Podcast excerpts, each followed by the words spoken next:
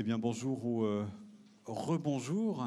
Bienvenue à cette euh, rencontre euh, en partenariat avec les archives de Rennes.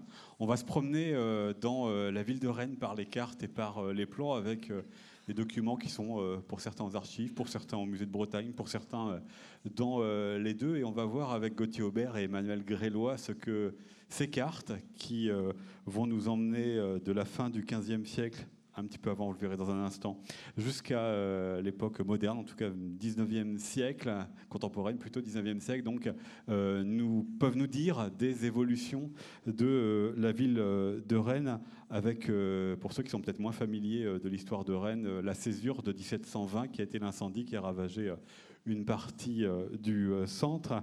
Avec nous, donc, euh, deux enseignants en histoire de l'université Rennes 2, Emmanuel Grélois pour la partie médiévale, Gauthier Aubert pour l'époque moderne. alors, bon, tout le monde n'est pas familier des époques, donc on va dire que la, la rupture, elle commence en 1492, on passe de du, médiéval au euh, moderne, et puis ensuite on va jusqu'à la Révolution. Je sais que c'est contesté, je sais que c'est contestable, mais c'est pour donner en tous les cas un ordre de euh, grandeur. Je signale également, euh, Gauthier, Gauthier Aubert, que vous êtes membre du conseil scientifique de l'exposition du musée de Rennes, du musée de Bretagne Rennes, Les vies d'une ville, et qu'il y a quelques années, Mathieu Leboulch a montré ça hier, vous aviez participé à l'histoire, un livre sur l'histoire de la ville de Rennes avec Alain Croix et Michel Denis. On va vous montrer des cartes, mais des cartes Gauthier Aubert. Entre eux, le 16e et le 19e siècle, ça sert à quoi et ça sert à qui? Euh, bonjour, ça, sert euh, d'abord pour les plus anciennes euh, à, se mettre en avant. Hein. on est dans un registre qui serait celui, alors propagande peut-être, le terme est-il trop fort par rapport à tout ce qu'il charrie comme imaginaire au XXe siècle? On va dire publicité, au sens où on donne de la publicité, où on peut aussi se, mettre en avant. Peut-être qu'on peut regarder, je ne sais pas si on peut avancer déjà. Euh, non, pas vous préférez garder là. Très bien.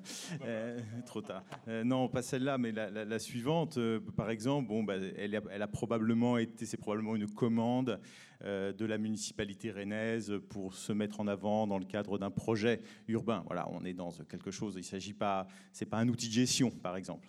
D'autres qu'on verra plus tard sont des commandes qui servent à valoriser une famille, euh, euh, qui s'inscrit, euh, qui, veut se poser en manière éminente dans la ville et qui veut, par là, voilà, il y a une dimension évergétique. Et puis on voit à la fin de la période, les, plans qu'on verra plutôt à la, fin, sont, plutôt dans une perspective commerciale, où là, ce sont des, graveurs, euh, des architectes qui, proposent au public euh, un produit commercial avec des dédicaces à des personnages puissants et, des, signaux pour que les gens les achètent. Donc c'est un peu cette, évolution qui existe. Donc c'est pas forcément des outils de gestion, c'est pas forcément des choses pour savoir où se repérer, ça peut l'être, mais c'est plutôt quelque chose qui relève voilà, de la à la fin plus de l'histoire économique, au début plus de l'histoire politique.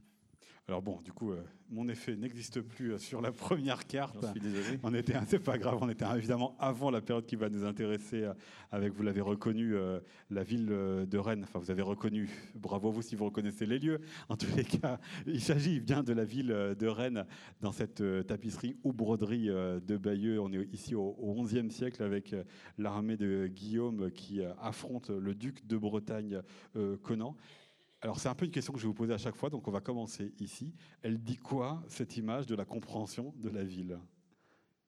Emmanuel Grélois. Pour cette représentation de la fin du XIe siècle, ce qui est étonnant, c'est que la ville de Rennes, qui est pourtant une cité épiscopale, n'est pas représentée par le monument attendu, qui serait davantage la cathédrale, par exemple.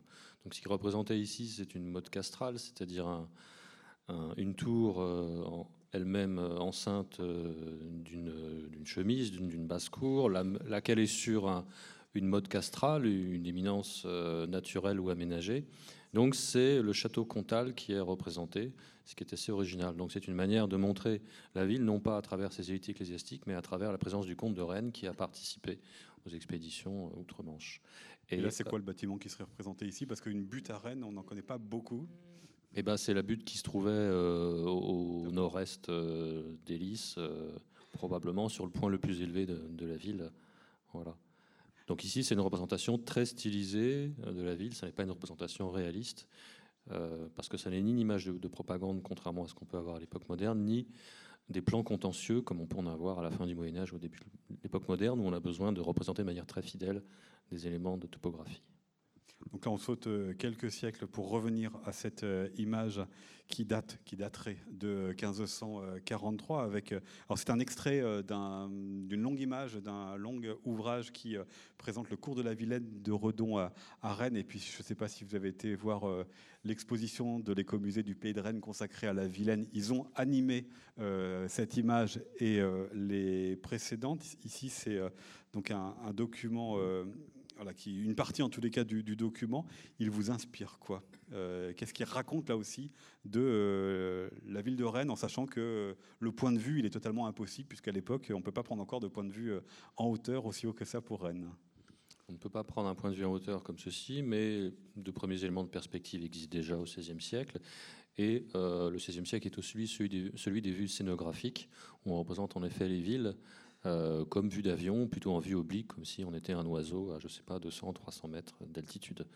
Alors, la première chose intéressante ici, je crois que Gauthier complétera, c'est que euh, la ville est représentée à partir d'éléments euh, typiques d'un paysage urbain, c'est-à-dire d'abord l'enceinte, les tours, et puis derrière une forêt d'édifices importants qui se signalent par leur, leur toit euh, conique, non seulement ou par leur toit élevé, non seulement évidemment la, cathédrale, un certain nombre d'églises, chapelles, mais aussi des édifices civils.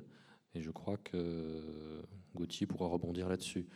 Ce qui est intéressant aussi, donc, c'est la, perspective qui montre la Vienne et qui montre bien que le but de la carte n'est pas tant soit peu de représenter la ville de Rennes en tant que telle, mais la représenter dans une sorte d'écrin de verdure et d'hydraulique euh, navigable.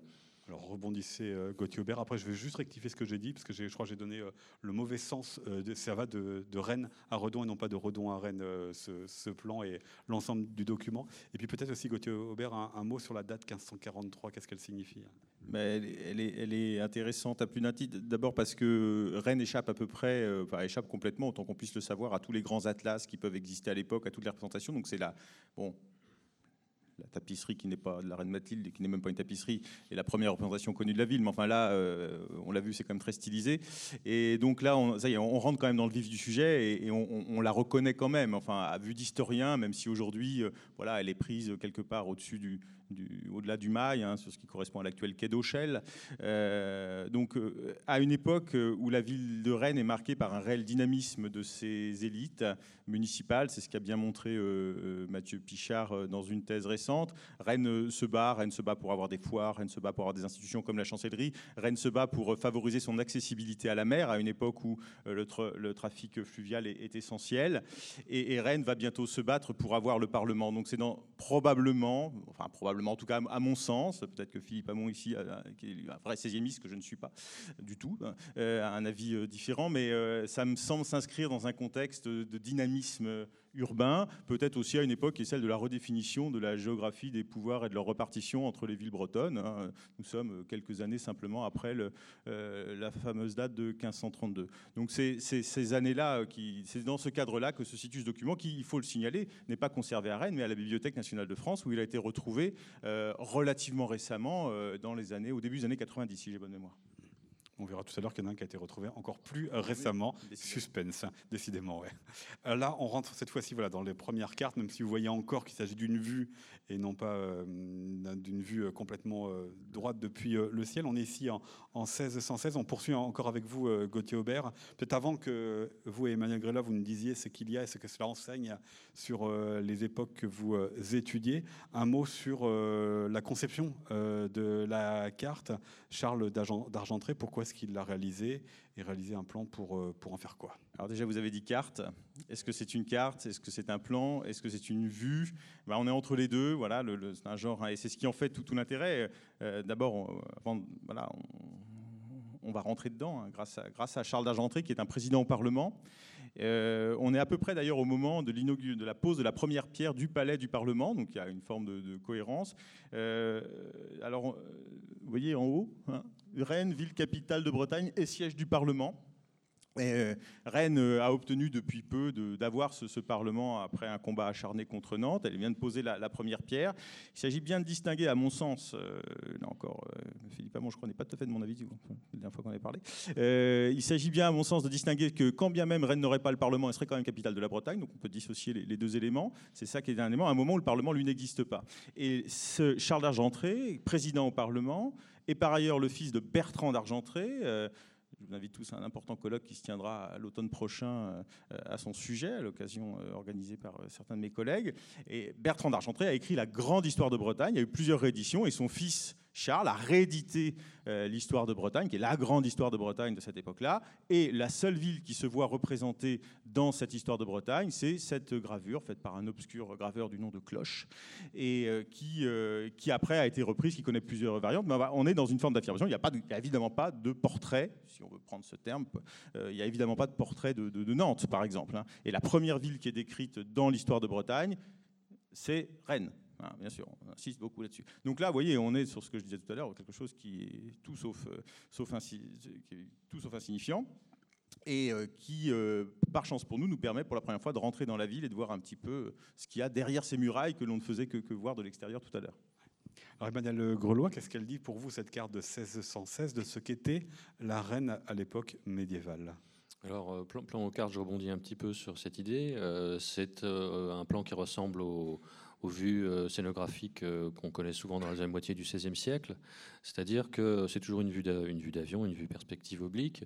Ce qui est intéressant ici, c'est que ça se rapproche aussi de ce qu'on appelle en architecture une vue axonométrique. C'est-à-dire que ce qui est devant est représenté à la même, avec les mêmes dimensions, les mêmes proportions que ce qui est derrière. Les angles sont évidemment faux, mais ça permet de voir à peu près tous les éléments euh, à la même taille, quel que soit l'éloignement réel des éléments. Donc c'est un, et là, on se rapproche davantage du plan hein, que de la vue perspective qu'on avait avec la vue de la Vilaine précédente. Alors, ce qui est intéressant ici, c'est que, euh, comme dans la, vue du XVIe siècle, on insiste beaucoup sur certains édifices euh, élitaires, euh, évidemment les, églises, les abbayes, un certain nombre d'hôtels aristocratiques ou de maisons canoniales, mais pour le reste, le bâti urbain est représenté encore de manière extrêmement stylisée, avec des maisons un, un peu en rang d'oignon, toutes similaires.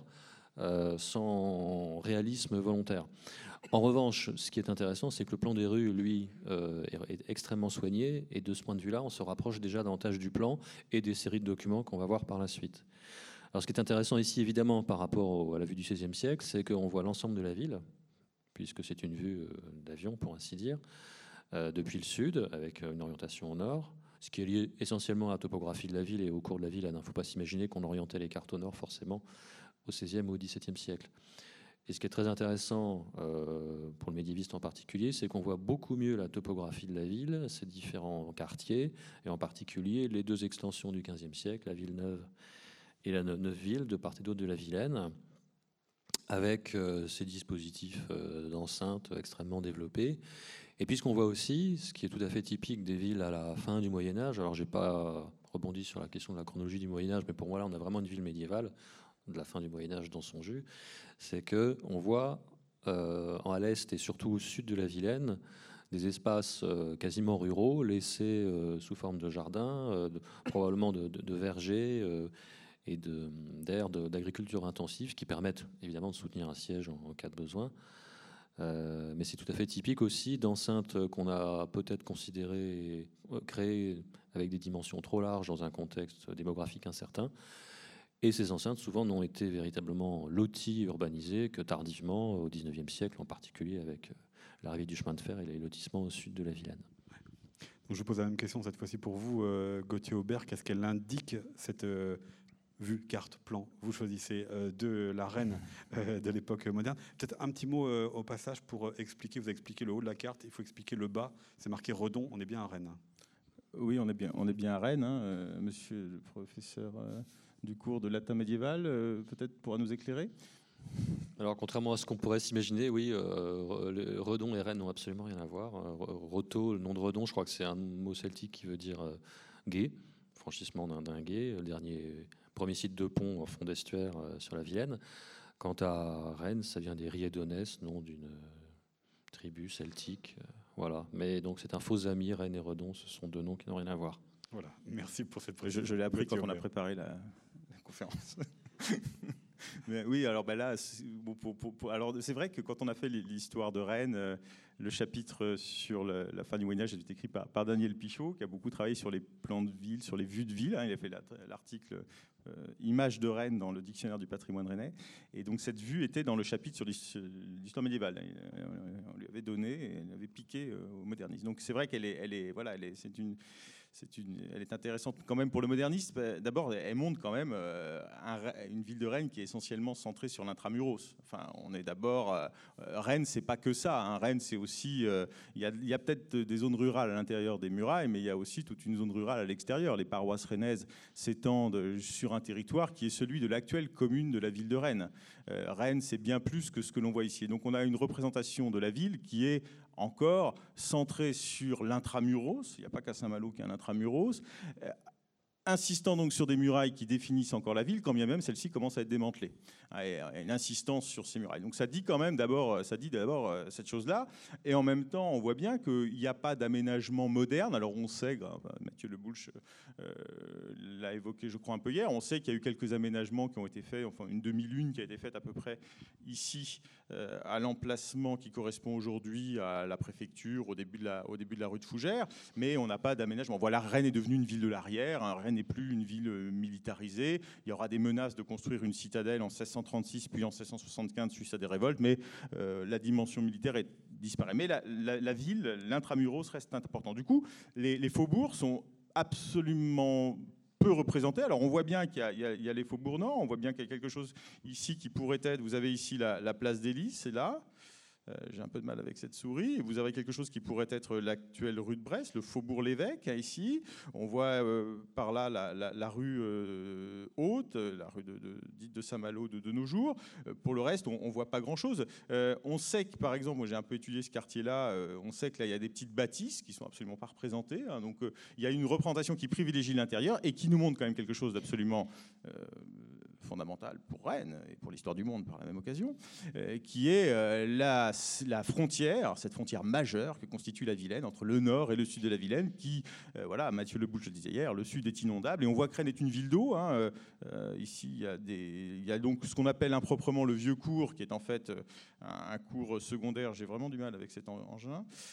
Ici, qui couvre à peu près le boulevard de la Liberté, mais on voit aussi tout un, jeu de, de- bras secondaires ici, qui vont jusqu'à l'actuelle rue de Là, nous sommes sur une église, c'est l'ancienne église Toussaint, mais en fait, c'est ce sont les halles. Et euh, on a toute cette partie-là. Si elle est moins peuplée, c'est parce que la démographie n'a pas permis de le faire, mais la démographie s'est reportée sur les faubourgs, justement. L'essor démographique s'est reporté sur les faubourgs qui sont euh, hors d'eau, euh, notamment celui de la rue de Saint-Malo ou le faubourg l'Évêque, dont vous me direz qu'il est passablement inondable aussi. Mais, et la rue d'Entrain. Et donc là, on voit que la concentration urbaine se fait massivement au nord de la Vilaine. C'est là où les notables seront, mais c'est aussi là où seront la majorité des, des- des- des habitants. On voit aussi des éléments de l'équipement urbain, tout à fait passionnant ici. Il faut, faut- faut préciser pourquoi est-ce qu'ils sont là. Il y a des, il y a des fontaines. il y a- Alors c'est une, une- pas moderne. le- Enfin, là, c'est pas inondable. C'est confortable. C'est du. Ce sont des nouveaux. euh, Alors confortable, je ne sais pas, Mais par rapport à nos normes actuelles, sans doute pas. Euh, Non, mais de nouveaux équipements, en tous les Mais cas. en fait, cette partie-là, elle, elle est pas inondable en fait. hein. Quiconque marche à pied ou fait du vélo en Réville, c'est que quand on va de la, du pré-beauté, comme son nom l'indique avec le nom si révélateur qui est ici, et qu'on monte vers ce qui sera le Parlement ici, bah, ça, monte un peu. Ça monte pas de manière spectaculaire. On n'est pas à Saint-Brieuc ou à San Francisco, mais euh, ça monte un peu. Et, euh, donc euh, voilà, il y, a- un relief qui l'explique. Et ce, document permet aussi de voir des fontaines hein, ici. La place du Champ-Jacquet. Euh, les cimetières sont signifiés devant les églises, ici devant Saint-Germain, là devant le couvent des franciscains. Et puis les, attributs de la justice sont là sur, sur la place Lys. Et l'hôpital, Emmanuel Grédois, il est là ou pas? Alors, l'hôpital euh, qu'on oui, voit ouais. relativement bien. Alors, j'ai aussi des problèmes avec cette souris. Euh, je peux y arriver. fait pour ça. Il est là. Oui, oui, c'est le délai. Non, je, mieux vaut que je regarde là. Il est là, sous la forme d'un quadrilatère d'une cour. Vous voyez, donc l'hôpital Saint-Yves, euh, près du rue de la rue du Chapitre, également un peu plus au nord, sur les, les bords de Vilaine. Donc un hôpital qui a été fondé en 1358 par un clerc originaire du diocèse de Tréguier. Le Gauthier, don- Ouais, oui. je, je vais juste Voilà. rajouter. Quant euh, au deuxième hôpital, bah, oui, comme il est à Sainte-Anne au nord, on le voit pas bien, fondé en 1340, un peu plus tôt. la- la- quand même, nous sommes juste après euh, l'assassinat d'Henri IV, et donc vous avez ici le seul élément euh, vraiment nouveau de l'urbanisme Rennes de l'époque, c'est le pont neuf, donc un pont sans maison qui vient d'être fait à peu près, donc actuellement à l'emplacement de la République, hein. juste à l'emplacement où la souris a été miraculeusement venue se poser. Et donc à cela, vous avez un pont sans maison, donc qui vient d'être fait, donc en 1612. Donc c'est un, aménagement urbain qui semble mineur, mais qui à l'époque évidemment essentiel pour la, vie quotidienne des, habitants. Le, pont précédent étant le pont Saint-Germain, qui se trouve là, bien entendu. L'unique pont sur la Vilaine auparavant.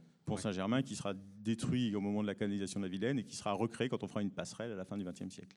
Je reviens euh, à ce que vous disiez, euh, Gauthier Aubert, le fait qu'il y a euh, beaucoup d'autres choses autour de, de, cette vue qui sont de Rennes. Pourquoi ce choix de resserrer sur l'intramuros parce que la, la, muraille dit, la ville. Hein. Encore dans le premier dictionnaire de l'Académie française en 1694, la muraille est dite comme euh, permet de qualifier la ville. Elle reste durablement euh, un élément qui, signifie l'urbanité, euh, alors que ben, politiquement c'est pas le cas, et puis démographiquement ça va, ça l'est encore évidemment, mais ça va progressivement cesser de l'être avec. bah oui, on voit bien aujourd'hui ce, périmètre ne comprend plus qu'une minorité de la population, ce qui n'est pas encore le cas à l'époque évidemment.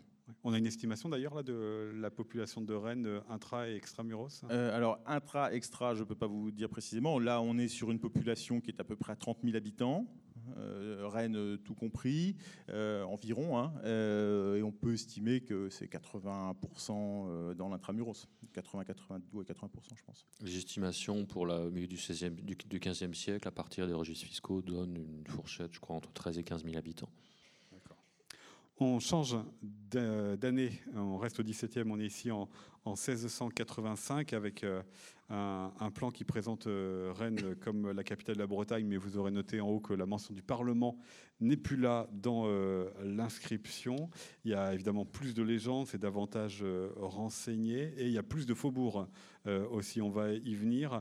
ce plan, qui l'a fait, pour quelle raison? Gauthier Aubert?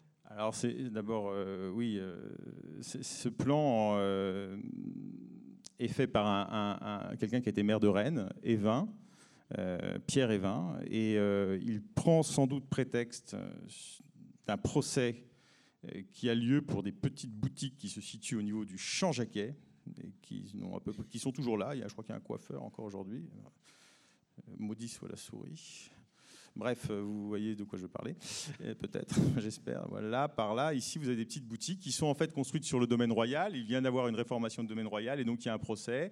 Et euh, Pierre Évin euh, se saisit de. C'est visiblement un plan prétexte, enfin, c'est l'hypothèse qu'on peut émettre, pour faire un plan beaucoup plus vaste. Et comme Pierre Évin est par ailleurs un antiquaire, comme on disait à l'époque, un historien qui s'intéressait aux restes qu'on a pu trouver quand on a refait la tour Saint-Melaine, qui d'ailleurs n'est pas représentée puisqu'elle est sous les armoiries de Rennes, eh bien le transforme, transforme ce plan. Il se sert sans doute des documents de la Réformation, ce qui donne probablement le petit côté petit Lego emboîté. Et, il fait aussi un plan historique. Hein, c'est un plan qui dit la ville, qui garde le principe de l'intramuros privilégié, mais il fait un plan historique parce que, et là, peut-être passer la parole à mon voisin de droite, c'est la représentation des différentes, des différentes murailles. Avec exactitude Pour l'ensemble de ce que l'on peut voir pas une exactitude géométrique, hein, ce n'est pas encore un plan géométrique, mais déjà on peut dire que c'est un véritable plan euh, zénital, vu, euh, euh, perpendiculaire au sol. on voit bien que les, tracés sont relativement adoucis, les, rues sont, ont des, tracés incurvés. L'enceinte a aussi, je dirais, des tracés peut-être trop polis pour être tout à fait honnête. en tout cas, c'est un véritable plan avec des proportions qui sont relativement plausibles, mais ce n'est pas un plan géométral, comme on dit à partir de la fin du XVIIe ou XVIIIe siècle, ce qu'on verra pour les plans de 1718 et ultérieurement. Euh, ce qui est intéressant ici, c'est que comme c'est un plan, on voit déjà beaucoup plus de choses et plus anciennes que par rapport euh, que ce qu'on voyait sur les, plans précédents. On voit beaucoup mieux la morphologie, la structuration, la forme de la ville. Euh, puisque Gauthier évoquait le, domaine royal, qui est en fait d'abord un domaine ducal, donc antérieurement même un domaine comtal, on ne sera pas étonné de voir sur le tracé de l'enceinte, ou plutôt de la première enceinte antique, la motte qu'on voyait tout à l'heure, en fait, ou plutôt le reste de la motte, qui probablement correspond à ce qu'on voyait sur la tapisserie de Bayeux. Alors ici, on voit très bien la morphologie de la ville, avec euh, d'une part euh, l'enceinte qui est largement héritée de l'Antiquité, hein, on la date la fin du IIIe siècle, sauf erreur de ma part, qui est dont les tracés sont encore aujourd'hui relativement bien conservés dans la partie occidentale et septentrionale. Et puis on voit donc ces deux extensions de l'enceinte, en gros première moitié, seconde moitié du XVe siècle, de part et d'autre de la Vilaine, qui inclut euh, l'extension de la ville largement en direction de l'est, c'est-à-dire en direction euh, disons des faubourgs, en direction du Mans, euh, d'Avranches, plutôt en train et Fougères, etc. et puis donc cette deuxième extension du, du, XVe siècle au sud de la Vilaine avec une enceinte figurée dans un état qui a probablement peu évolué entre le, le 15e et le 17e siècle. On a construit des murailles en plus, on n'a pas détruit l'intérieur. Il y avait vraiment ces, trois, trois, enceintes. On est à peu près certain, et je crois que les travaux de Mathieu Le Bouche avancent sur la question, qu'il y a eu une enceinte intermédiaire, une première extension au XIIIe siècle, euh, en direction de, l'actuelle place du Parlement, et qui incluait euh, le faubourg Saint-Germain notamment. Euh, ce qui est intéressant aussi ici, c'est de voir la, position des, abbayes, les deux grandes abbayes masculines et féminines. L'abbaye féminine Saint-Georges est à l'intérieur de l'enceinte, alors que l'abbaye masculine est à l'extérieur. Plusieurs explications. Ça n'est pas là forcément la distance. Euh, Saint-Georges a peut-être davantage souhaité avoir un véritable mode de vie monastique à l'écart des laïcs en faisant un peu place nette autour, alors qu'à l'inverse, euh, l'une des obsessions lors de la guerre de Cent Ans et donc forcément aussi de la guerre de succession, c'est le viol des religieuses. Par conséquent, il était tout indiqué d'inclure les, les moniales à l'intérieur de l'enceinte. Gauthier euh, Aubert, qu'est-ce que dit ce plan de euh, la reine moderne? Avec euh, la reine et donc beaucoup plus autour, parce que les faubourgs sont plus présents.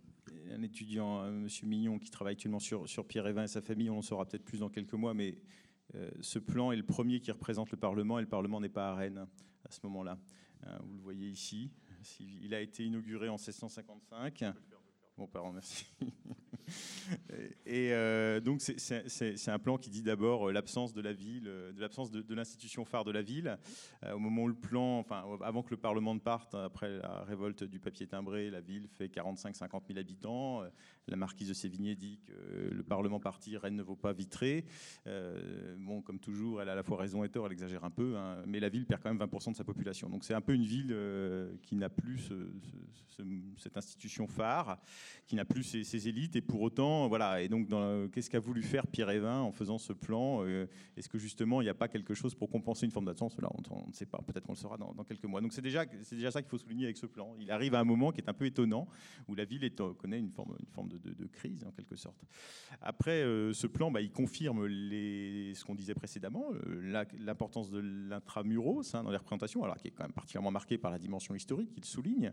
Une anecdote à peu près à cette époque-là, le roi envoie à Rennes un intendant pour être l'intendant de la, Bretagne. Et au début, on installe l'intendant dans un hôtel particulier extramuros. Puis l'intendant change et on en nomme un nouveau qui va, on lui donne le même appartement de même logement de fonction extramuros sur l'hélice quand même, dans un bel hôtel particulier place d'hélice. Et là, il dit non, il est hors de question que j'habite hors dehors de, dans, des quartiers extérieurs à la ville. Moi, je veux euh, ma résidence de fonction intramuros. Ah, donc on le, ramène, c'est très important pour lui, on le ramène dans la ville. On est là euh, dans les années 1690. Et donc il va être, il va être rue, rue du, euh, rue du chapitre, là où il y a la DRAC actuellement, et il faudra, bien mal, enfin bref, son successeur devra donc essuyer les flammes de 1720. Et euh, donc voilà, la représentation des murailles. Et là, euh, ce, que, ce que montre le plan, ce qu'il nous montre en partie, c'est que il y a la ville, on était tout à l'heure à 30 000 habitants, là on est à 45-50 000, mais où sont-ils? Eh ben, on a probablement densifié. C'est ce qui euh, ressort probablement de cette élévation très marquée. Il y a un voyageur qui s'appelle Jouvin de Rochefort qui passe à Rennes en 1672 et qui dit Oh là là, les immeubles sont très hauts. Alors évidemment, c'est pas New York, mais euh, bon, euh, c'est très haut. Et regardez la place du Champ-Jacquet, peut-être symbolique de cette époque-là, où on densifie. Ce qu'on voit d'ailleurs aussi ici à travers des îlots comme de Faubourg, pour le coup, la rue Saint-Michel je suis maudit. Voilà, la qui est très dense, et les travaux récents qui ont été faits dans le cadre de la rénovation du, patrimoine ancien ont montré l'extrême densité de, ce type d'îlot, de cet habitat. Ce qu'on voit aussi actuellement euh, rue Saint-Georges, quand on peut se promener grâce aux travaux, notamment, on peut plus facilement qu'autrefois euh, rentrer dans les arrière-cours. Donc il y, y, a une densification, mais il y a aussi un gonflement des faubourgs. Hein, un gonflement des faubourgs euh, qu'on devine là euh, plus que jamais. Euh, alors le quartier de la rue Saint-Michel ici, la rue Saint-Melaine, et puis, mais ce qu'on ne voit pas, c'est l'énorme rue de Saint-Malo, hein, qui est en plus un peu le Bronx de l'époque, hein, et qui mais peut-être que c'est aussi pour ça qu'on ne le, montre pas. Et puis ce que montre aussi le document, c'est une certaine minutie, la volonté de vouloir tout dire. Tout indiqué par un système de légende qui référence une certaine précision. Le nord est indiqué, voilà, bon, il y a le roi, la ville, etc. Mais on veut, on veut tout indiquer, c'est très précis. Et par là, on devine ce que Georges Provost a bien montré, c'est l'invasion conventuelle, qui est plus manifeste dans les faubourgs que dans l'intramuros. Mais là, on en voit quelques éléments. Vous avez ici la chapelle de la Visitation, là, qui apparaît. Euh, nouveauté. Vous avez la, chapelle des Calvériennes, dont on parlera tout à l'heure, qui, apparaît aussi. Bon, et puis il y a la nouvelle église des Jésuites, l'actuelle église paroissiale Toussaint, ici au sud de la Vilaine. On, perçoit par là, ce qui est aussi un des éléments du changement de l'époque, c'est euh, la montée en puissance euh, dans le sillage du, Concile de Trente, de la Réforme catholique, de tout un tas d'ordres religieux qui se rénovent, qui se multiplient, etc. Et puis, ce qu'on voit aussi, c'est l'affirmation parlementaire. Les parlementaires sont plus trop là, mais vous voyez, ici, c'est assez intéressant du côté de la rue des Dames et de l'actuelle place de la cathédrale. Vous voyez que la logique des Legos est, toujours réelle, mais ce sont des gros Legos là. Hein, c'est un peu des plus, gros Lego qu'ailleurs. Bah, ça traduit les quartiers euh, des hôtels particuliers hein, de, l'époque, euh, sans probablement. Hein. On a ça, vous retrouvez aussi. Euh, ils sont que là ou pas les, les bah, élites de la... Alors, ils sont là sans être là. Hein.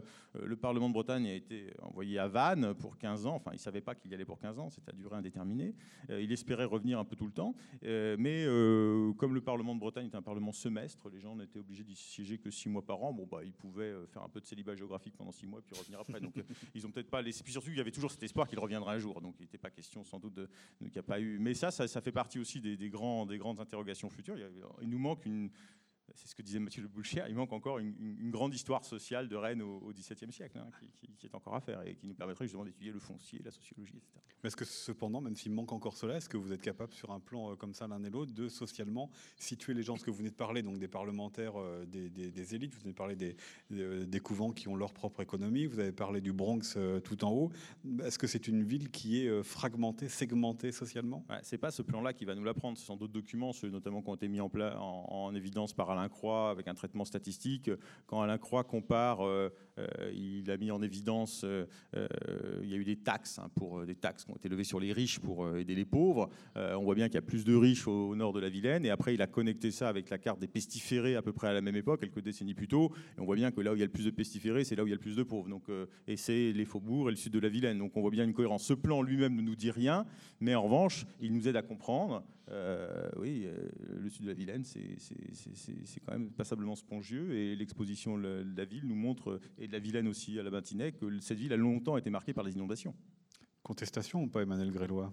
Non, complément, mais euh, je dirais que c'est un plan qui, euh, sans être tout à fait un plan parcellaire, contrairement à ce qu'on va voir pour la suite, c'est un plan que je qualifierais d'intention parcellaire, c'est-à-dire que euh, il y a un figuré du parcellaire qui n'est pas exact, qui n'est pas géométrique, qui ne se veut pas absolument réaliste, mais qui néanmoins, à mon avis, traduit l'inégale densité de l'habitat dans les différents quartiers.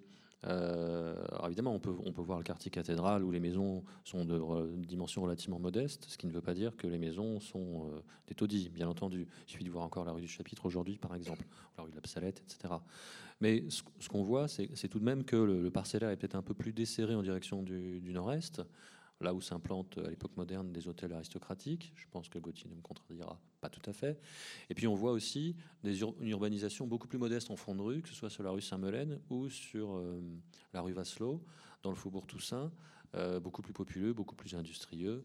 Euh, et donc voilà, on connaît la suite, donc on, a peut-être plus de facilité à, à, y voir des données parcellaires qui ne sont pas totalement irréalistes.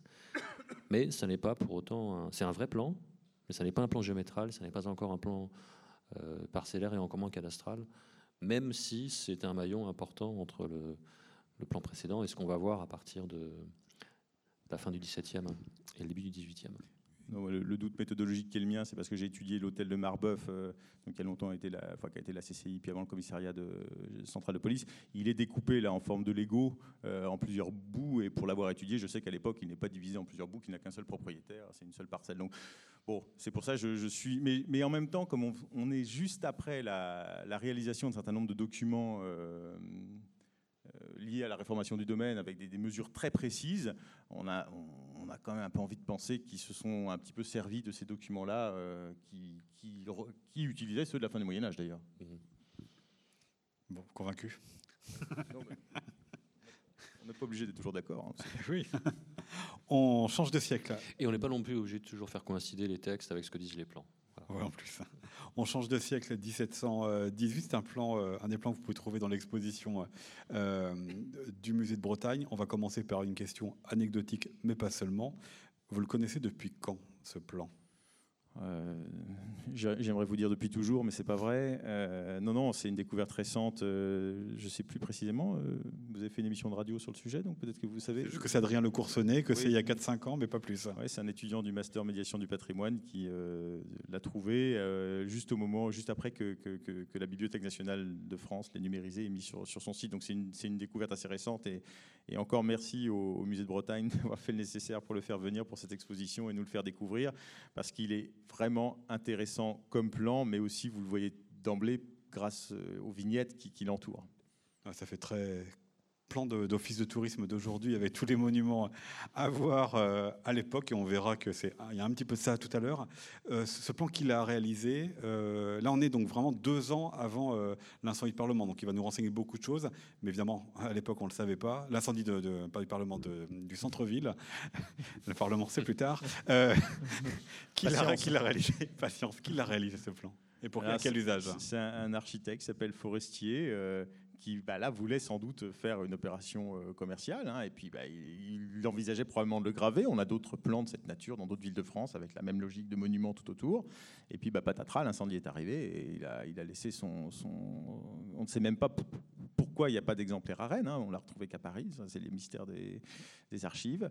Et voilà, donc il a voulu faire ce, ce plan qui, alors là pour le coup, euh, une dimension très, très moderne, mais peut-être le, médiéviste peut-il dire un mot euh, sur ce que ça lui inspire? C'est pourtant qu'il voit encore quelque chose Notamment sur l'usage du plan qui peut être fait. Hein. Je veux dire que pour moi, c'est le plan le plus décevant, mais, ah. mais, mais c'est pas pour autant le, plus intéressant. Bon, ce qui est intéressant, c'est l'ouverture, puisque cette fois-ci, la, la ville intramuros s'est réduite finalement à une minorité de la surface couverte. Euh, ce qui intéresse en tout cas le médiéviste ou le, le subactuel, je ne sais pas comment il faut dire, euh, c'est d'abord euh, le réseau viaire, euh, la banlieue au sens large du terme, la configuration des bras de l'île de la Vilaine, ses diverticules, moulins, etc. Sur l'intramuros, c'est pas grand-chose à dire, mais c'est néanmoins un plan par masse parcellaire qui, par masse parcellaire et pas parcellaire, qui ouvre la voie à des choses beaucoup plus précises dans les années qui suivent, puisque ce plan, heureusement, a une postérité qu'on va voir très vite Évidemment, on voit aussi des édifices euh, de la fin du Moyen Âge dans, leur état du XVIIIe siècle, certains ayant disparu. Mais je crois que la part des édifices euh, d'époque moderne transformés à l'époque moderne est bien plus significative, d'où le caractère publicitaire de ces cartouches qui encadrent la carte. Et là, je crois que c'est à Gauthier de reprendre le fil pour identifier ces édifices. J'ai plus besoin d'être là. Allez-y, Gauthier Aubert. Je peux? Allez-y, je vous en prie. Non, mais oui, effectivement, donc c'est, le premier plan qui montre euh, la banlieue. Alors, il n'y a pas toute la banlieue, hein, il n'y a pas encore tout, euh, encore un petit effort, s'il vous plaît. Euh, mais on, y va. Alors, j'ai essayé de regarder pourquoi il s'est arrêté là. Alors, il y, a des, il y a des bornes quand même, hein, pourquoi pas plus loin, pourquoi pas plus près. Je pense qu'à l'ouest, ce qui a dû jouer, c'est le, le mail. Hein, qui a été fait à la fin du XVIIe siècle. Et on voit que le plan s'arrête à l'ouest. Hein, il, un petit peu, voilà, il, va vers la route de l'Orient. Tout ça, c'est le mail. Et le mail date de la fin du XVIIe siècle, donc il donne la, à, l'est, sur la rue de Paris, qui est beaucoup moins représentée, là je ne sais pas si vous voyez très bien, il y, a un, hôtel particulier important avec des terrasses, des jardins importants, qui a été un moment d'ailleurs siège de l'intendance aussi, euh, qui est l'hôtel de Donge ou de l'Aupriac. Donc ça traduit peut-être le début de la conquête de la colline de l'Est, la colline du Tabor, par les élites, qui pourrait expliquer ça. Mais vous voyez que c'est quand même le mail pousse euh, quand même les choses vers l'ouest. Et puis au nord, alors là, c'est au nord, il n'y a pas, a pas de palais, il n'y a pas d'hôtel, il n'y a pas de maille. Il y a juste le grand faubourg de la rue de Saint-Malo que l'on voit ici jusqu'à l'actuel euh, pont Saint-Martin. Hein, qui, est, ici. Euh, et puis au sud, on, devine le, faubourg de, la Madeleine. Donc en fait, ça, c'est déjà la première chose intéressante, c'est que la, muraille commence à, à, disparaître du mode de représentation. La, la, Vilaine euh, monte à chaque fois, d'être de plus en plus présente, et la muraille s'affaisse suivant de plan en plan. Hein. Oui, c'est ça. Et là, en plus, on a la confirmation de, de Rennes Ville d'eau, hein, avec ces tous ces bras secondaires, etc., qui, à chaque fois, euh, évidemment, ne euh, sont pas sans conséquence pour les, pour les habitants, à chaque fois que, météo le, veut. On passe aux vignettes. On va aller se balader justement sur ce qu'il y a autour, avec quelques paysages du Rennes de 1718. Voilà, si vous étiez euh, arrivé à côté, qui sont assez, assez magnifiques. Alors profitez-en, parce que je crois que c'est la première fois que vous pourrez les voir comme ça en aussi gros plan. Il y en a trois, vous l'avez vu peut-être sur des, on peut dire d'où images. Alors allez-y, ouais, allez-y. Alors celle-ci, bah, c'est prise d'ici en fait. Hein. Elle est prise du, de, la colline de Beaumont, c'est-à-dire l'endroit sur lequel est construit les, champs libres. Hein. Donc on est sur la vue qui, va, qui est la vue la plus souvent représentée à Rennes, hein, qui montre la, vue depuis le sud.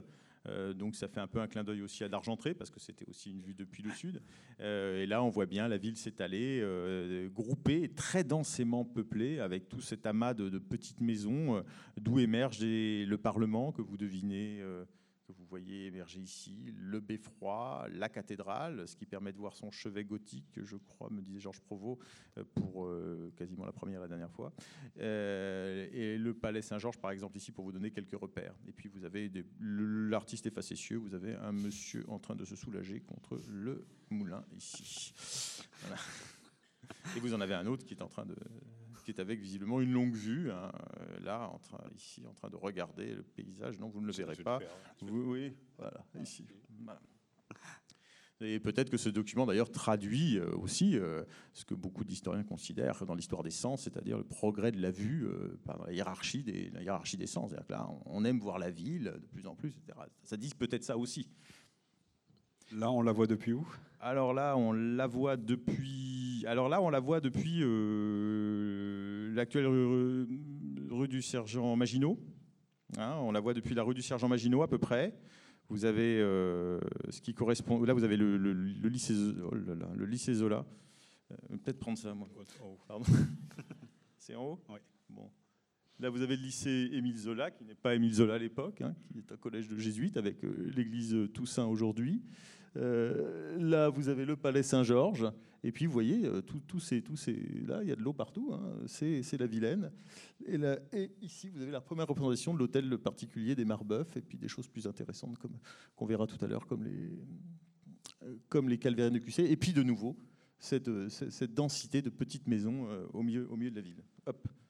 juste pour changer d'image, on va commencer à rentrer dans euh, certains des monuments. On ne va pas tous vous les montrer qui étaient sur, euh, sur les vignettes. Alors peut-être euh, un mot, un mot très rapide à chaque fois. Là, c'est le Parlement, mais c'est pas tout à fait le Parlement que vous connaissez aujourd'hui. Bah, c'est le Parlement tel qu'il a été inauguré en 1655 et juste avant que son magnifique escalier ne soit détruit dans le cadre de la reconstruction de Rennes et de la, la, refonte de la place qui est devant et qui va devenir une place royale avec une statue de Louis XIV dans son centre, ce qui vous marquera donc la, pour marquer la centralité de la place, eh bien, on supprimera cet escalier, euh, non sans euh, provoquer chez les historiens de grands débats sur le sens à accorder à ce rabaissement du Parlement symbolique. Faut-il y voir uniquement un geste architectural ou aussi euh, quelque chose de plus politique?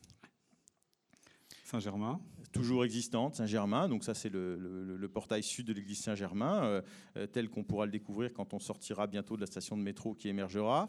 Ça n'a pas changé ça n'a quasiment pas changé. La seule chose qui, est, euh, qui est là et qui, que nous montre ce document, c'est la fontaine que vous avez en, bas à gauche.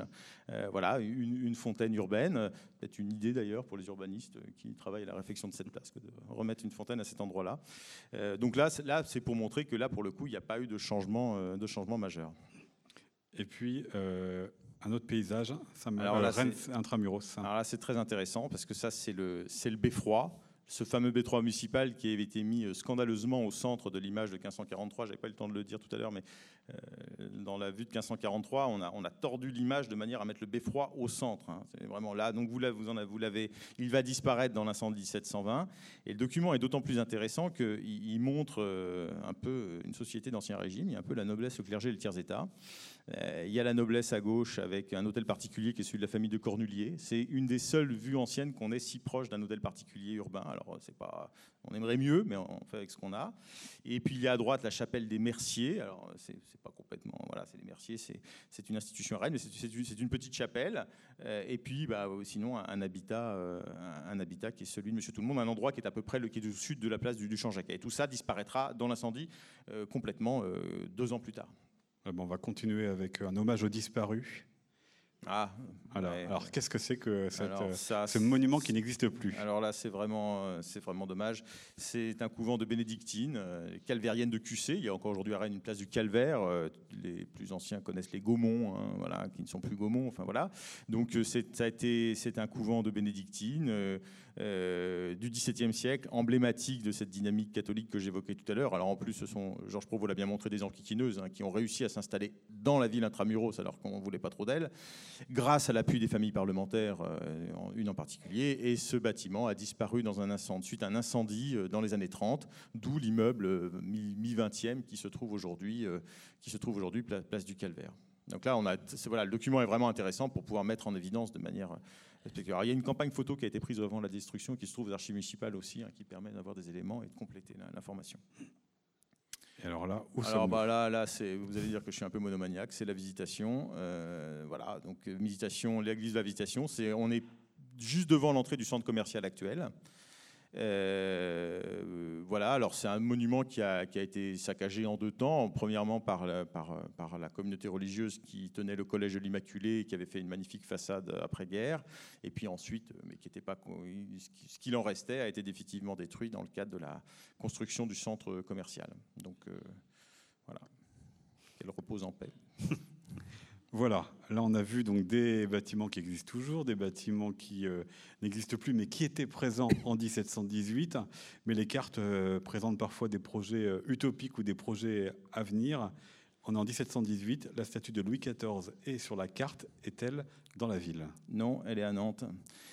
Elle est à Nantes et les Rennais sont pas contents. Et euh, voilà, mais ils ont, ils ont obtenu l'autorisation qu'elle vienne, vienne, vienne à Rennes. Et donc, par anticipation, euh, l'artiste l'a déjà installé. C'est le dernier grand combat euh, de l'époque moderne entre Rennes et Nantes pour être capitale symbolique. Hein, il n'y avait pas des statues royales dans toutes les villes. Et bon, aujourd'hui, paradoxe de l'histoire, il y en a une à Nantes, c'est une statue de Louis XVI, et il n'y en a plus à Rennes. Mais à l'époque, les Rennais se sont battus pour avoir cette statue. D'ailleurs, c'est pour ça que les, très beaux bas-reliefs qu'on voit au musée des Beaux-Arts montre une dimension très maritime, hein, qui, sont qui étaient sur le socle, hein, la, France triomphant sur les mers, etc. Donc c'est une dimension très, très maritime, mais parce qu'il était à l'origine, cette statue était faite pour être à Nantes. Les, les Rennais ont dit pas question, il faut qu'elle soit reine. Mais là, ils pensent que c'est gagné, sauf que quand il y aura l'incendie en 1720, les, Nantais, très charitables, diront ah, Rennes est tellement ruinée qu'elle n'a pas les moyens d'installer cette statue, on va la garder. Et là, les Rennais ont dit non, il n'est pas question. Mais, et, finalement, ils l'auront jusqu'à ce que la Révolution elle soit euh, fondue. Voilà, on passe maintenant après euh, l'incendie de 1720 et la ville n'est plus tout à fait euh, la même. Nous sommes ici en 1726 avec euh, c'est le même, hein, c'est le même forestier que ouais, Il a réussi son plan, ça y est. Donc la ville n'a à la fois beaucoup à voir et plus grand chose à voir avec l'organisation qu'on a vue précédemment. Elle dit quoi cette carte de ce plan pardon de la reine de 1726 ah, dans la manière de fabriquer la ville? Ouais, D'abord, elle dit l'étendue de l'incendie. Hein, euh, choc majeur. Alors là, on reprend la logique des petits Legos. Euh, l'incendie est représenté aussi en haut à droite, je ne sais plus utiliser la souris. Euh, on représente la partie incendiée et, reconstruite, mais la partie incendiée reconstruite, on la voit très bien par cet amas de petits Legos qui, ne correspondront pas. Nous sommes en 1726, à un moment où la répartition foncière n'a pas encore été complètement faite, donc on est dans une projection. Euh, et donc ce, plan dit ça. Alors pour bien montrer l'incendie, du coup, Forestier, c'est le même que celui du plan de 1718, il, il resserre la focale sur l'intramuros, hein, une sorte de, retour en arrière, mais nécessité fait, loi. Hein. là, il, vraiment. et alors le plan est intéressant euh, à plus d'un titre. D'abord parce que, bon, alors il est très intéressant par sa précision. Il montre l'intérieur des édifices, l'intérieur du Parlement, l'intérieur des églises. On voit tout un tas de choses. Il est presque un peu excessif hein, dans le tracé des jardins, euh, et c'est là qu'on voit la dimension commerciale. Les bâtiments que vous voyez en noir, euh, par exemple du côté de la rue de Corbin, de la rue Saint-Georges, oserais-je utiliser ceci? Par ici, vous avez sont, sont, identifiés avec des noms de famille. Ce sont des noms des familles aristocratiques, des noms euh, de familles parlementaires. Le, la représentation, euh, l'individualisation des, hôtels particuliers se double de la présence euh, de jardins extraordinaires et sans doute irréels. Et donc, voilà, il s'agit de montrer ville, Rennes, ville comme capitale parlementaire, de séduire aussi la clientèle de, ces gens-là. Mais, mais c'est assez paradoxal. C'est à ce moment-là où le Parlement a finalement le pas le moins de pouvoir, mais où, son étoile a pâli du fait de l'arrivée d'un intendant, d'un commandant en chef, etc., que la noblesse parlementaire semble être le plus mise en avant. ce plan montre aussi que les hôtels particuliers de parlementaires ont, peu pâti de l'incendie, puisque l'incendie était particulièrement dans la partie centrale, alors que les hôtels parlementaires étaient du côté du Parlement et du côté de la cathédrale, principalement. Donc là, il y a, ça, vient le confirmer. Est-ce que euh, ce, plan montre la ville telle qu'elle est, ou là encore, comme on est après l'incendie, montre la ville telle qu'elle va être? Parce qu'il faut qu'on s'arrête sur une place, qui est celle-ci, place de la mairie. Tout est là, mais pas dans le bon sens. Bah, pas dans le bon sens, parce qu'on n'a pas encore euh, fait vraiment le choix. Il y a un moment où il faut arrêter sa, copie. Donc c'est le projet du moment. Et puis finalement, euh, on va encore changer. Hein. On va basculer la mairie vers l'ouest. Et puis finalement, il n'y aura rien en face avant que l'opéra ne soit fait au 19e siècle. Hein. donc oui, c'est un plan qui, va, qui a une dimension. Alors là, c'est un plan qui est intéressant, parce que c'est la première fois qu'on a les noms de rues. Euh, c'est un plan qui est intéressant parce qu'il a aussi une dimension prospective. C'est un peu, en même temps, le, le plan directeur jusqu'au milieu du 19e siècle. Canalisation de la Vilaine, Hein, euh, euh, refonte des rues au sud de la Vilaine, et c'est ce que fera le 19e siècle suite au moment de la canalisation de la Vilaine, la rue de Mour, la rue de la Chalotais, etc. Et puis on voit même, si on va plus loin, euh, qu'il a voulu, il y a le projet de raboter les rues du centre-ville qui n'ont pas été incendiées, la rue Saint-Georges, la rue du Chapitre, pour les élargir. Donc il y a une. Alors ça, ce sera jamais fait. au XXe siècle, il y aura quelques projets, mais on est dans une dimension prospective. C'est ce plan qui va servir de plan directeur. Hein, l'ingénieur Roblin et l'architecte Gabriel euh, l'un puis l'autre, réfléchissent à une ville nouvelle. Et cette ville nouvelle, c'est celle qui va être que, plusieurs générations de, notables locaux vont, s'échiner à fabriquer euh, jusqu'au 19e siècle. Et en gros, quand la canalisation de la Vilaine arrive, le chemin de fer arrive peu après, et c'est une autre histoire qui commence. Emmanuel euh, Grélois, puisque c'est un plan qui montre Rennes après la destruction de 1720, euh, est-ce que ça dit quand même quelque chose de ce qu'était la Rennes Paradoxalement, davantage que celui de 1718. Là, le ah, médiéviste est beaucoup plus satisfait pour plusieurs raisons. la première, c'est un, plan qui est beaucoup plus géométrique, beaucoup plus exact et euh, qui prend le soin de représenter euh, de manière extrêmement détaillée le plan des édifices, quelques édifices civils, mais surtout les édifices ecclésiastiques. Donc on a la chance ici, par exemple, d'avoir un plan relativement exact de la cathédrale dans son état gothique avec son déambulatoire, ses chapelles latérales. On a un plan aussi relativement exact du couvent des franciscains, aujourd'hui disparu. Euh, on pourrait dire la même chose pour Saint-Georges, pour Saint-Melaine, surtout pour, aussi pour Saint-Germain, etc. Euh, on a aussi un certain nombre de chapelles. L'hôpital, euh, peut-être que j'utilise la, souris, l'hôpital Saint-Yves est aussi visible. Ouais, voilà. le tracé des rues semble, en particulier le, calibre, la largeur des rues semble beaucoup plus réaliste que sur les plans précédents. Donc c'est un plan qui est très intéressant. En revanche, sa précision quant au bâti relativement modeste au sud est absolument n'est pas, enfin, ça, n'est pas un plan extrêmement pertinent de ce point de vue-là. Donc, ça n'est pas le plan euh, le plus intéressant pour le bâti. Finalement, les plans antérieurs, avec leur espèce d'intention parcellaire et de figurer des, jardins, étaient parfois plus intéressants. Mais pour les édifices euh, importants, en particulier les édifices ecclésiastiques, c'est un plan de toute première qualité, y compris pour un médiéviste. Voilà. Et puis, qu'est-ce qu'on peut dire de les, les, noms de rues vous renseignent Alors, les noms de rues, avait, euh, alors, les noms de rues sont intéressants.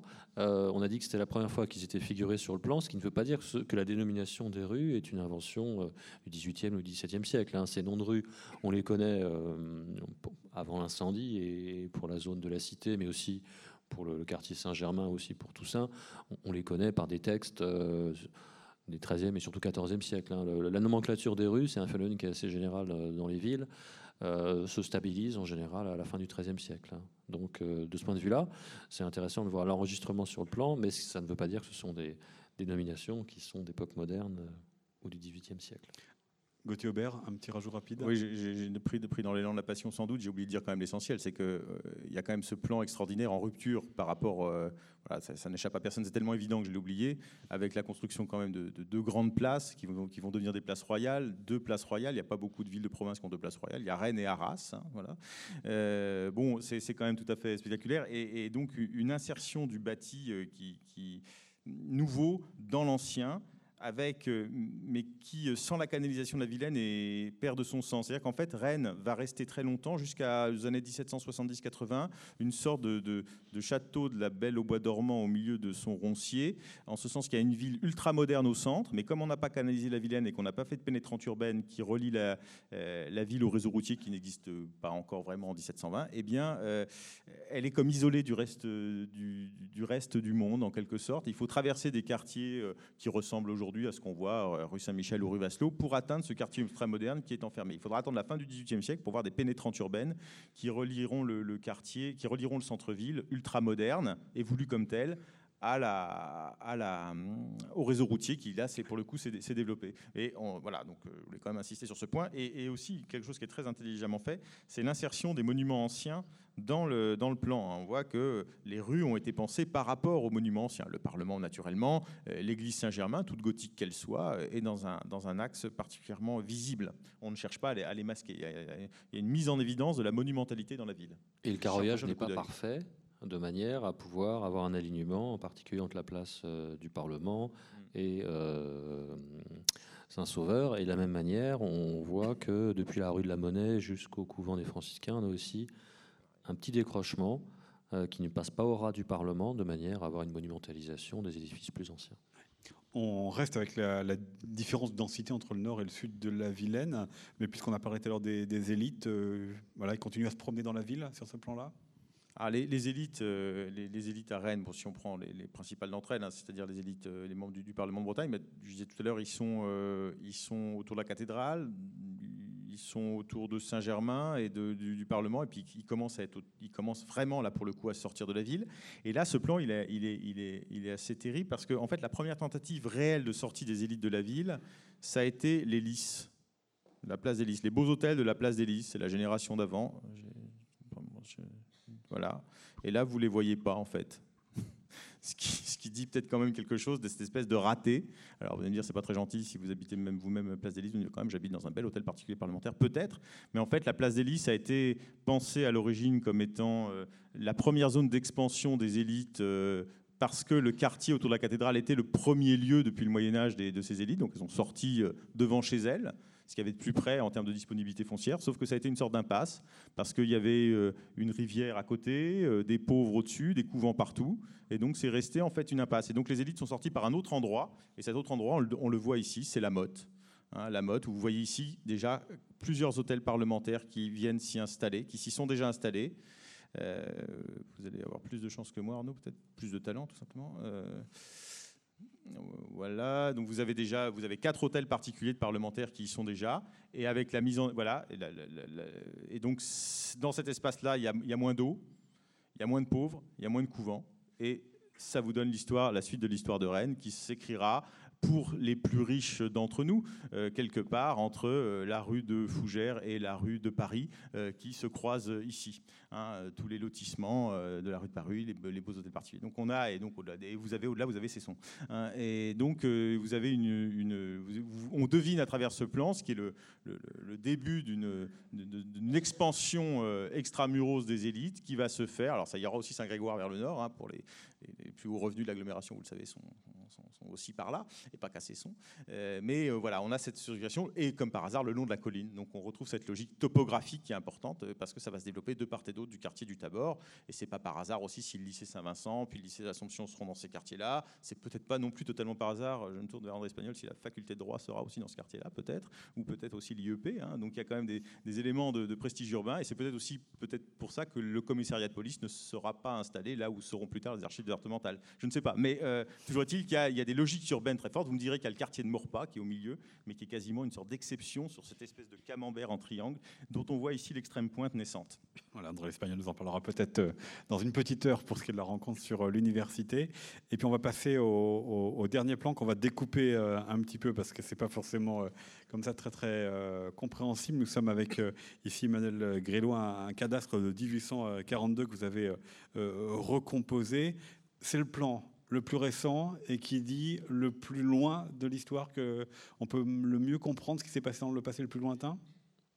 Oui, là on retourne dans un plan qui me satisfait pleinement, même si c'est le plus récent. Ça n'est pas le moindre des paradoxes. Alors le plan cadastral, en fait, c'est l'un des éléments du cadastre, c'est-à-dire de l'état des propriétés bâties et non bâties, enregistrées sous la forme de deux registres, la matrice cadastrale et l'état de, des sections. Et puis le troisième élément, c'est le plan euh, qui est annexé à cet état des propriétés bâties et non bâties, dont le but est l'établissement de l'impôt foncier euh, à partir de la fin de la Révolution. Et ce cadastre a été dressé en deux temps. Une première fois ici en 1809. Malheureusement, la section centrale n'est pas conservée. Et le premier cadastre général de la ville de Rennes est de 1842. Donc on finit par un plan apparemment très récent, mais qui, par sa qualité géométrique, par la distinction entre limites parcellaires et limites de bâti, permet d'approcher euh, à quelques dizaines de centimètres près en fonction de la fiabilité géométrique du document, la matérialité de la ville en 1842.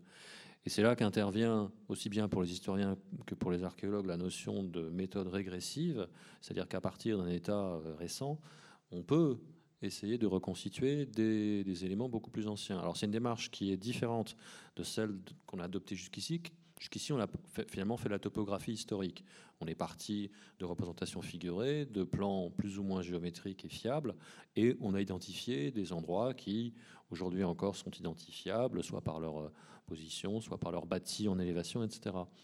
Avec la méthode euh, morphologique et régressive, on peut essayer uniquement à travers l'étude des formes d'essayer de reconstituer des, éléments du passé. Un tracé euh, rectiligne peut être la trace d'un fossé ou d'une section d'enceinte disparue. Euh, à l'inverse, une indentation, un tracé en baïonnette peut être euh, la, trace d'un obstacle aujourd'hui disparu, mais qui jadis était contourné par une, ruelle, par exemple. Et c'est ainsi qu'on peut euh, reconstituer de manière beaucoup plus fiable qu'avec des plans 17e, 18e, des éléments de topographie ancienne qui peuvent remonter au Moyen Âge, mais même à l'Antiquité. Ici, évidemment, on a des éléments du, du castrum antique, du tracé de l'enceinte antique, hein, celle qui est en train d'être mise en évidence et euh, même euh, aménagée au, niveau des portes bordelaises.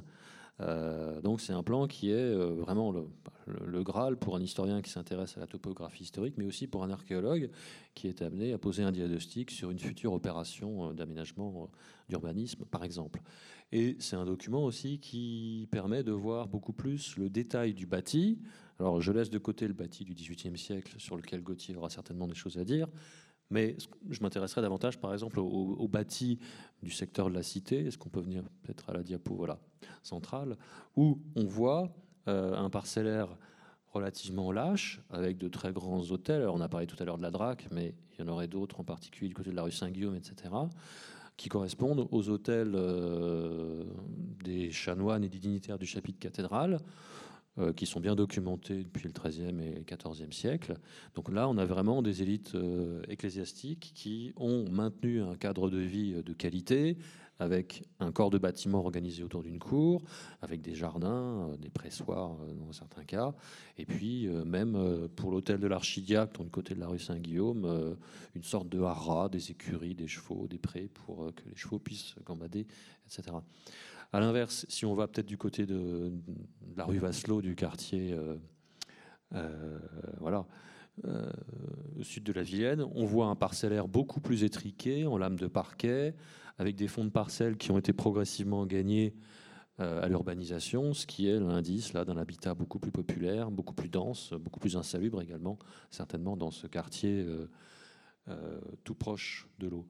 Donc, à partir d'un plan actuel, on peut vraiment reconstituer euh, la géographie euh, d'une société urbaine, même à la fin du Moyen Âge, et couplée avec des informations tirées de proto-cadastres euh, comme, le, rentier sur, lequel travaille Mathieu Le en 1445, ou celui du XVIIe, ou même des archives plus anciennes, on peut approcher un peu plus la matérialité du bâti et approcher aussi une, une géographie sociale, alors qu'on peut faire avec d'autres documents, on l'a vu à l'époque moderne, mais qu'on peut faire aussi avec une documentation du XIVe ou du XVe siècle.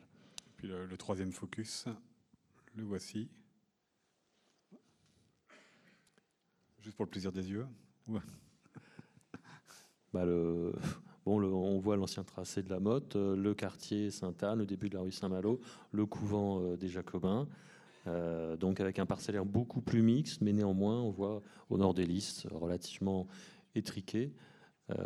Et à l'inverse, dès qu'on s'éloigne en direction du nord-est, euh, là, les dimensions sont plus vastes, les hôtels aristocratiques ou élitaires plus généralement se font plus, plus nombreux. Et surtout, les, parcelles sont assorties de, de grands vides, c'est-à-dire de jardins qui dénotent un confort social ou une assise sociale d'un autre style. N'est-ce pas Gauthier N'est-ce pas Gauthier, Robert Oui, alors moi ce qui me frappe surtout par rapport à c'est, bah, ça y est, les pénétrantes urbaines que j'évoquais tout à l'heure, elles sont là. Hein, sur ce plan, on la voit, vous avez l'actuelle rue Victor Hugo, qui euh, est Louis-Philippe en 1842 et qui était Charles X au moment de son percement et qui a éventré le couvent des Cordeliers que tu évoquais tout à l'heure et qui fait du coup et qui prolonge, qui permet donc de traverser la ville beaucoup plus facilement que jusque-là. C'était un vrai problème la traversée de la ville, d'autant qu'à la fin du XVIIIe siècle, on avait euh, ouvert euh, la rue de la Monnaie, euh, qui jusque-là était un cul-de-sac, sur ce qui, est, ce qui est depuis 1817 la place de la Mission, même si ce n'est pas son nom officiel. Donc en fait, là, vous avez le, centre-ville de Rennes devient un segment de la route Paris-Brest, en fait, à, ce moment-là. il y aurait peut-être une étude d'ailleurs à faire, peut-être qu'elle a déjà été faite, je ne sais pas, je me tourne dans l'école contemporaine, sur, sur l'implantation hôtelière, parce que j'avais remarqué notamment qu'il y avait plusieurs hôtels du côté de la rue de la Monnaie. Quand le général Boulanger viendra à Rennes, il ira à l'hôtel de France, futur BPO et futur hôtel de nouveau. Euh, il sera acclamé dans cette rue-là, mais il y a plusieurs hôtels euh, là, l'hôtel de Pigneux, bien connu par des étudiants Austin qui a travaillé dessus, a été hôtel également. Donc, euh, il y a, c'est assez, ce plan est, assez touchant parce que d'un côté, il dit cette modernité en marche, il y a la canalisation de la Vilaine, et en même temps, en 1843, il y a quelqu'un qui était Froya pour Rennes, qui est Alfred de Courcy, qui, dans une grande encyclopédie, Les Français vus par eux-mêmes, fait un portrait de Rennes euh, épouvantable. Il dit que c'est une ville sans vie, euh, qu'elle est comme Versailles. Versailles a perdu le roi avec la Révolution et Rennes a perdu son parlement et qu'elle est, il, reste, il ne reste plus rien. Mais néanmoins, il dit que comme c'est une ville calme, c'est une ville qui est sans doute la plus studieuse de France pour les étudiants qui commencent à y arriver. On laissera méditer euh, là-dessus. Merci en tous les cas à tous les deux, euh, Gauthier Aubert et Emmanuel euh, Grélois. Je remercie également Manon Six et Georges Provost qui ont participé à leur manière à la préparation de cette rencontre. Et puis je vous invite à, poser vos questions pour poursuivre sur ces cartes et ces plans de Rennes. Est-ce que vous avez, Madame, au premier rang? Alors on va vous apporter un micro.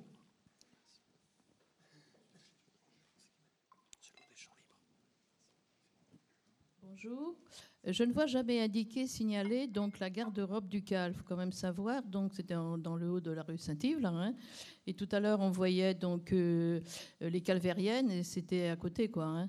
Euh, garde-robe, c'est par là où on mettait les manteaux de la duchesse, hein.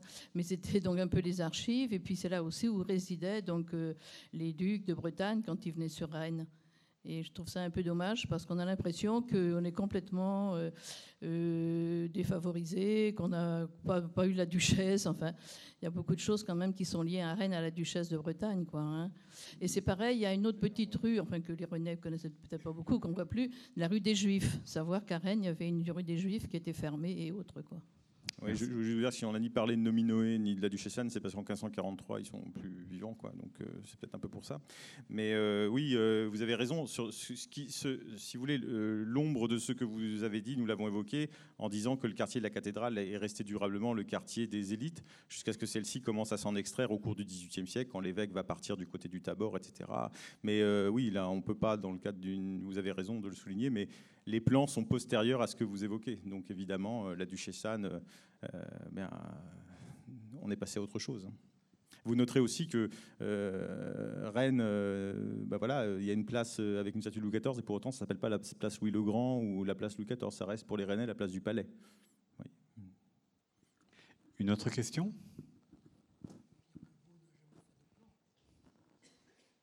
Monsieur Pierre demandait si Pierre Lebeau avait fait, des plans. Ah, est-ce que Pierre Lebeau a fait un plan euh, À ma connaissance, non. Philippe Hamon a l'air de dire non.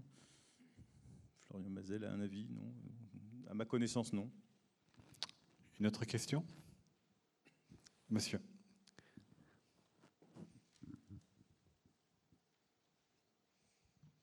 On dit que la Vilaine a été canalisée en 1845 avec les quais et puis mise droite comme elle est maintenant, quoi, en 1845. Et donc vous mettez en doute le cadastre de 1842 ou la datation du cadastre? Alors la, date précise de la réalisation, ah, dans l'histoire des plans, il y a toujours une petite... Euh, le, plan euh, dit ce qui est en train de se faire. Euh, je- ça s'est pas fait en un an, la canalisation de la Vilaine non plus. Donc, là, je me tourne peut-être, Manon, si vous avez la date exacte de réalisation des travaux? Du 140, oui. Du 140. hein, ouais. Mm. Une nouvelle question? Tout en haut à gauche? Oui, je me demande pourquoi les élites ne sont pas venues habiter juste à côté du, du Parlement, le centre du pouvoir, en fait. Alors, elles sont, elles sont venues aussi, en fait. Elles se répartissent en, elles se répartissent en, en deux, et elles, elles le font d'autant plus que euh, on le voit bien sur euh, les plans antérieurs. Enfin, on, on voit, on peut prendre 1616 par exemple. Euh, il y a des disponibilités foncières, et c'est d'ailleurs aussi pour ça que le Parlement s'installe là. Hein, le Parlement s'installe euh, à côté du couvent des franciscains parce qu'il y a de la place et qu'on est intramuros et qu'on est euh, au, nord de la Vilaine, les pieds au sec. Les trois éléments qui permettent d'expliquer cet emplacement-là. Et puis, bah, dans la foulée, bah, la, rue Saint-Georges euh, et la partie, euh, enfin, euh, ce qui correspond à la partie nord de l'actuelle rue de Bastard, vont devenir un, lieu d'habitat euh, euh, particulièrement euh, chéri par les élites, qui vont être marqués par une bipolarisation. Euh, une partie va rester fidèle durablement au quartier de la cathédrale. Et une autre partie va euh, adorer le coin euh, rue, Saint- euh, rue de Corbin, place du Champ-Jacques, une forme d'arc. Et donc c'est pour ça que ces gens-là ont quasiment échappé à l'incendie, qui a frappé plutôt la, la- la petite et la moyenne bourgeoisie qui était située entre les deux. Voilà, donc, euh, et Paul Féval, euh, l'auteur du Bossu, qui est né euh, dans l'hôtel de Blossac au début du 19e siècle, soulignera l'existence encore à son époque de, de deux types de noblesse à Rennes. La noblesse plutôt dévote, réactionnaire, ultra, qui est autour de la cathédrale, et la noblesse plus libérale, qui est plutôt de l'autre côté, du côté de la motte, et qui va au théâtre, ce que l'autre n'envisagerait absolument pas possible. Une nouvelle question? On va essayer d'en prendre. euh, Vous avez déjà posé une question, monsieur. Donc tout en haut à gauche.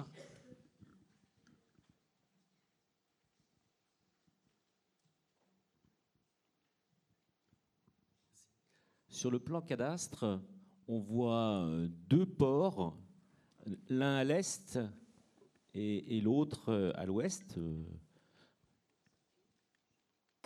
Et donc ma question, voilà, on voit bien un port à l'est, un espèce de carré, et l'autre, ben, on voit bien le- le- le- la jonction entre l'île et, et la Vilaine.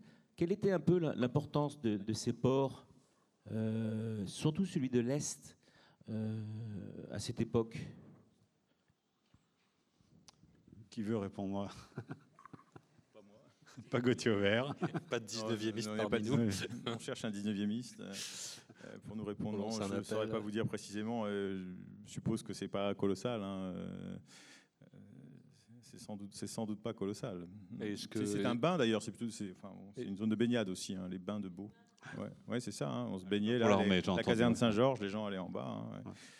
Et le, le- le- alors en revanche, c'est, attention, euh, c'est, pas, c'est pas l'île stricto sensu que vous voyez ici se, se jeter dans la Vilaine au niveau du- de la place de Bretagne. hein. Euh, C'est le canal d'Illérance qui a été percé là. Hein, Le, vrai cours de l'île, le vrai confluent euh, qui donne son nom à Condat, il est beaucoup plus à l'ouest, euh, au niveau du quai d'Auchel, au bout du Mail. Emmanuel Non, vous vouliez réagir euh, Non, non, euh, on va vraiment, la canalisation n'est pas de mon ressort. Bon, j'aurais bien du mal. C'est même pas un projet à l'époque médiévale. Non, certainement pas. 16e peut-être, mais oui, bah, Ouais. on l'a vu, l'aménagement de la Vilaine, c'est l'époque de l'aménagement, de la mise en, en état de navigation d'un certain nombre de, de rivières ou de fleuves euh, dans leur partie amont. Mais Une autre question? Alors, tout en haut à gauche. Fait, on a vu euh, essentiellement des plans de, de Rennes, euh, du coup, euh, centrés sur l'intérieur de la ville. Et je voudrais savoir s'il y avait des plans qui élargissaient un peu la focale et qui montraient justement les relations entre la ville et les campagnes, et notamment les, les zones de résidence des, des parlementaires. Je sais pas pourquoi j'ai eu un moment d'absence. Donc, euh, vous pourriez répéter la question En fait, euh, s'il y avait des plans euh, qui dépassaient euh, un peu le, le centre, euh, l'intérieur de la muraille, et si on avait des plans qui englobaient finalement euh, les zones proches et notamment la, la proche campagne? Alors, le, comme l'a bien montré Daniel Pichot, euh, les représentations euh, des bords de Vilaine euh, dans le cadre de la réalisation de la, de la série de vues euh, sont et assez précises pour ce qui est du paysage euh, périurbain euh, qui existe, euh, tel qu'il existe au XVIe siècle. Notamment Daniel Pichot euh, souligne que les manoirs périurbains que l'on voit le long de la Vilaine, comme par exemple le manoir de Cissé, euh, sont euh, les plus soignés de ceux que l'on peut voir le long de la Vilaine. Ce qui tend à penser que la commande est rennaise aussi. Hein. Ça fait, c'est un des éléments qui va en faveur de la de commanditaire rennais, voire des élites rennaises. Donc là, on a quand même un document qui est très ancien et qui nous renseigne quand même, même si c'est le, couloir autour du fleuve hein, qui, est, privilégié. Mais on, a, on a ça. Après, il y a eu quelque chose d'intéressant, c'est en, 1783, euh, dans la suite des travaux de Cassini euh, et la grande carte de France, il y a eu un, on l'a pas mise ici, mais elle est exposée euh, à l'étage au-dessus, deux étages au-dessus. il y a le, grand plan de Rennes qui embrasse là quasiment toute la banlieue et sur lequel on voit euh, des manoirs euh, en, nombre, hein, alors petits et grands, euh, autour, autour de la ville. Donc ça, ça, existe. Hein. Et donc ça, c'est, mais c'est même pas un plan de Rennes, c'est une carte de Rennes. Enfin, on est entre le, plan et la carte. Et donc là, oui, effectivement. Mais il a fallu attendre ce, moment-là.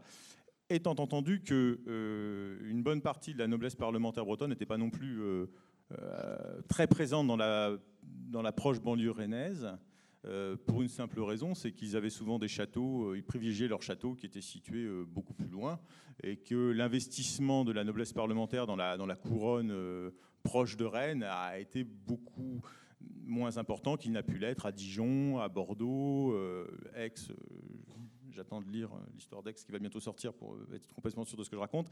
Mais voilà, les autres villes de, Parlement, les parlementaires étaient plutôt issus de la, la, ville et donc construisaient autour de la ville, alors que les parlementaires rennais, beaucoup venaient de, de, de Quintin, de Pontivy, etc. Et donc, ils, ont, peu investi, relativement peu investi. Une nouvelle question? Madame? Et puis monsieur ensuite tout en haut pour terminer. Bonjour. Est-ce qu'on sait aujourd'hui où se trouvait la mode castrale, celle dont vous avez parlé au tout début? On va peut-être revenir sur le plan, non pas sur la représentation, oui, voilà, celui-ci par exemple. Euh, donc, euh, je vais essayer de me servir avec adresse de cette souris. Euh, du côté de la, rue de la Monnaie et, à proximité d'Hélice, on voit ici cette forme d'œil ou de un peu ellipsoïdale qui a toutes les chances de correspondre à, la mode comtale. Voilà. Et le fait même que la monnaie soit à proximité est aussi l'indice euh, de. Oui, oui, c'est indiqué dans la légende ici. Et, l'un des indices, au même titre que la présence euh, de droits royaux, c'est-à-dire du coup, dans cette partie-ci, d'un quartier comtal, se juxtaposant, se juxtaposant pardon, au quartier canonial et épiscopal un peu plus au sud. Voilà. Et c'est évidemment un point haut qui, qui s'y prête. Et ici, l'élément morphologique de part et d'autre euh, du tracé euh, de l'enceinte euh, héritée de l'Antiquité en est un indice tout à fait probant. Monsieur, tout en haut à gauche. Oui, bonjour. On, voit sur ce plan-là et sur d'autres, comme vous l'avez décrit, la, très grande densité de la, partie nord et côté très vide et très paysager du, sud.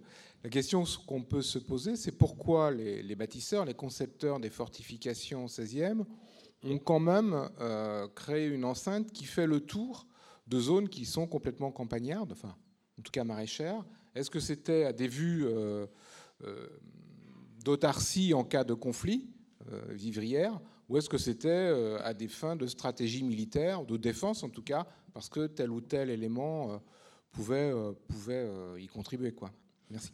je pense qu'il y, a plusieurs éléments de réponse. Le, premier, c'est on va, on va s'intéresser peut-être au, tracé euh, dans le secteur nord-est. On voit qu'il est marqué par un tracé qui n'est pas du tout rectiligne, avec des, des, angles, des sections incurvées, etc. Là, c'est le cas typique d'une enceinte qui épouse au mieux le bâti existant et les établissements ecclésiastiques qui ne sont pas rasés et qu'on veut inclure dans le périmètre de la ville euh, enceinte. Euh, c'est posé souvent la question dans la seconde moitié du XIVe euh, au début du XVe siècle de savoir ce qu'on faisait des faubourgs, aussi bien les faubourgs habités que les établissements ecclésiastiques périphériques des villes. Différentes solutions ont été adoptées. Parfois, on a carrément rasé des faubourgs. Parfois, on a déplacé des établissements ecclésiastiques soit très loin à la campagne, à l'écart des, courants de, circulation jugée dangereuse, soit à l'intérieur de la ville dans des, secteurs protégés par l'enceinte. Ici, manifestement, on n'a pas rasé de, faubourg, puisque c'était des, secteurs d'urbanisation relativement récents. En revanche, on a épousé au mieux un certain nombre de, quartiers extramuros avant le 15e, ainsi que des établissements, donc on a déjà dit les Cordeliers et l'abbaye féminine Saint-Georges. Donc là, on, obtient un bâti qui est relativement dense, dès le XVe siècle probablement, mais qui est encore marqué par des espaces vides, des jardins, des places, c'est-à-dire souvent, on l'a dit, des cimetières. Et puis donc ce mode de vie euh, urbain, mais tout de même monastique, euh, avec euh, un établissement féminin qui a besoin d'être à l'écart des laïcs tout en étant protégé dans l'enceinte.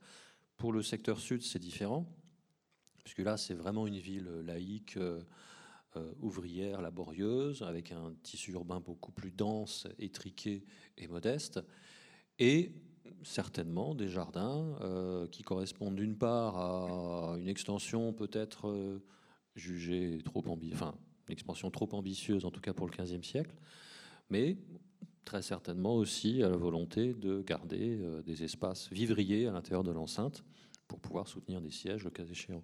Alors très souvent, les enceintes, hein, qu'elles soient du XIIIe ou du XVe siècle, surtout celles du XIIIe, n'ont pas servi, ou n'ont pas servi avant les guerres de la Ligue, les guerres de religion, par exemple. Mais euh, voilà, il faut bien voir qu'une enceinte, on pense avant tout à l'aspect militaire, à la défense des populations, y compris les populations rurales euh, de la banlieue, voire de villages plus lointains qui, moyennant euh, rétribution à la ville peuvent se retirer dans la ville, mais il faut voir que l'enceinte euh, est peut-être d'avant tout une opération de prestige, puisque la détention d'une enceinte est un élément nécessaire, mais pas suffisant pour qu'une agglomération soit une ville, comme on l'a dit au, début de la conférence.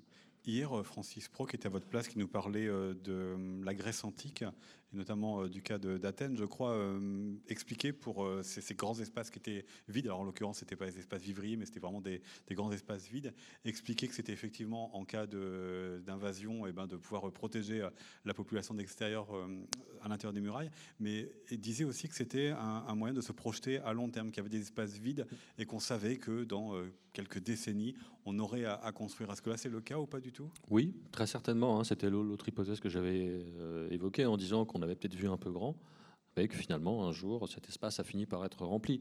Si on prend un, autre exemple qui est celui de Paris, euh, Paris a une enceinte euh, d'origine antique qui correspond à l'île de la Cité. Donc l'équivalent ici, ce serait les 9 hectares de l'enceinte antique, le quartier cathédrale et une deuxième enceinte du tout début du XIIIe siècle. Donc c'est là que Rennes a une chronologie qui est assez différente, puisque la deuxième enceinte est du XVe siècle. Mais il y a eu aussi une troisième enceinte à Paris, euh, qui est du, du XIVe, l'enceinte dite de Charles V, qui a laissé de gigantesques espaces vacants, en particulier dans le quartier actuel du Marais. Et le Marais correspond à l'implantation aristocratique euh, ou de la très haute bourgeoisie au XVIIe siècle. Et finalement, le, marais a fini par être extrêmement densément peuplé seulement au XVIIIe siècle. Donc c'est un, cas de figure qui est relativement fréquent, en fait. Voilà, bah merci en tous les cas euh, à tous les deux, euh, Emmanuel Grélois et Gauthier Aubert. La suite des rencontres d'histoire, ça se passe donc au café à 18h avec Florian Mazel et André l'Espagnol. Nous parlerons de l'université et la ville au Moyen Âge et euh, aujourd'hui. Et puis, ben, n'oubliez pas, vous avez les expositions, l'exposition du musée de Bretagne qui est librement accessible, la librairie Le Fayère qui est ici pour euh, continuer votre visite de Rennes. À tout à l'heure.